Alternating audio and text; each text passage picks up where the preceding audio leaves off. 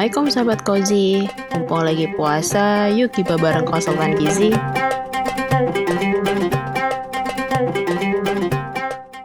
Assalamualaikum, hai sahabat Kozi, selamat datang di segmen Gibah. Gizi Berkah bersama konsultan Gizi. Gizi Berkah Ramadan Barokah. Puasa menjadi ibadah yang paling indah karena dengerin segmen Gibah bersama konsultan Gizi. Hari ini gibahnya masih bersama Filza. Semoga sahabat Kozi menikmati dengerin gibah hari ini. Hmm, Filza akan gibah nih mengenai isu yang amat sangat dekat dengan kehidupan sahabat Kozi yang super sibuk. Karena kita akan membahas apakah sahur dan buka dengan makanan instan, makanan kaleng atau makanan beku itu aman untuk dikonsumsi. Karena dengan kehidupan kita yang super sibuk sekarang nih jenis-jenis makanan ini adalah makanan yang paling sering dipilih oleh sahabat Kozi jadi kita akan kulik isu ini supaya rasa penasaran sahabat Kozi ini terjawab. Oke makanan instan, makanan kaleng atau makanan beku alias frozen food itu adalah jenis makanan yang memang banyak dipilih karena praktis, mudah, dan cepat dalam penyajiannya. Jadi nggak heran kalau banyak banget sahabat kosi yang memilih jenis makanan ini untuk dikonsumsi saat buka ataupun sahur. Tapi kayaknya kalau sahur lebih banyak ya yang milih jenis makanan ini. Kalau masih ngantuk tapi harus sahur. Udah deh senjata rahasianya keluar gitu kan. Entah itu mie instan, uh, nugget, sarden, kaleng, kornet. Uh,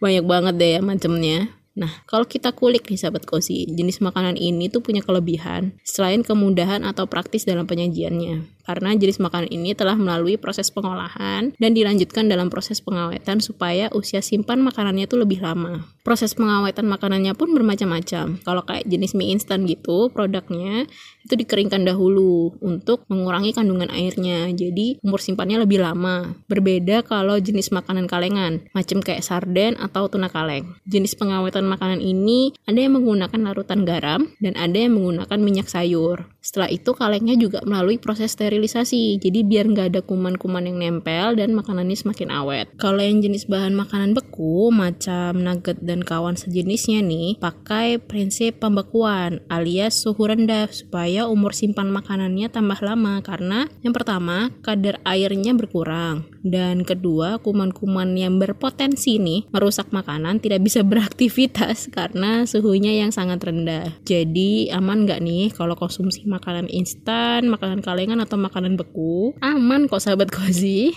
tapi ada hal-hal yang harus kita perhatikan saat mengkonsumsi jenis makanan ini. Yang pertama adalah expired date-nya atau tanggal kadaluarsa dari produk yang akan sahabat kozi konsumsi. Pastikan nggak kelewat ya tanggal kadaluarsanya. Yang kedua, pastikan kemasan produknya nggak rusak sahabat kozi karena kalau kemasannya ada kerusakan, ditakutkannya sudah terkontaminasi nih produknya. Nah, kalau produknya terkontaminasi, maka maka dipastikan produknya itu sudah rusak dan tidak bisa dikonsumsi. Jadi dipastikan benar-benar ya sahabat cozy. Yang ketiga adalah cara penyimpanannya. Pastikan cara penyimpanannya sesuai dengan petunjuk ya sahabat cozy, terutama untuk makanan beku nih. Karena penyimpanan ini amat sangat penting diperhatikan supaya kualitas makanannya tetap terjaga dan bisa dikonsumsi oleh sahabat cozy. Yang keempat adalah frekuensi konsumsinya karena jenis makanan ini mayoritas tinggi garam, tinggi lemak, dan tinggi energi. Jadi sahabat cozy dianjurkan untuk mengkonsumsinya secara bijaksana.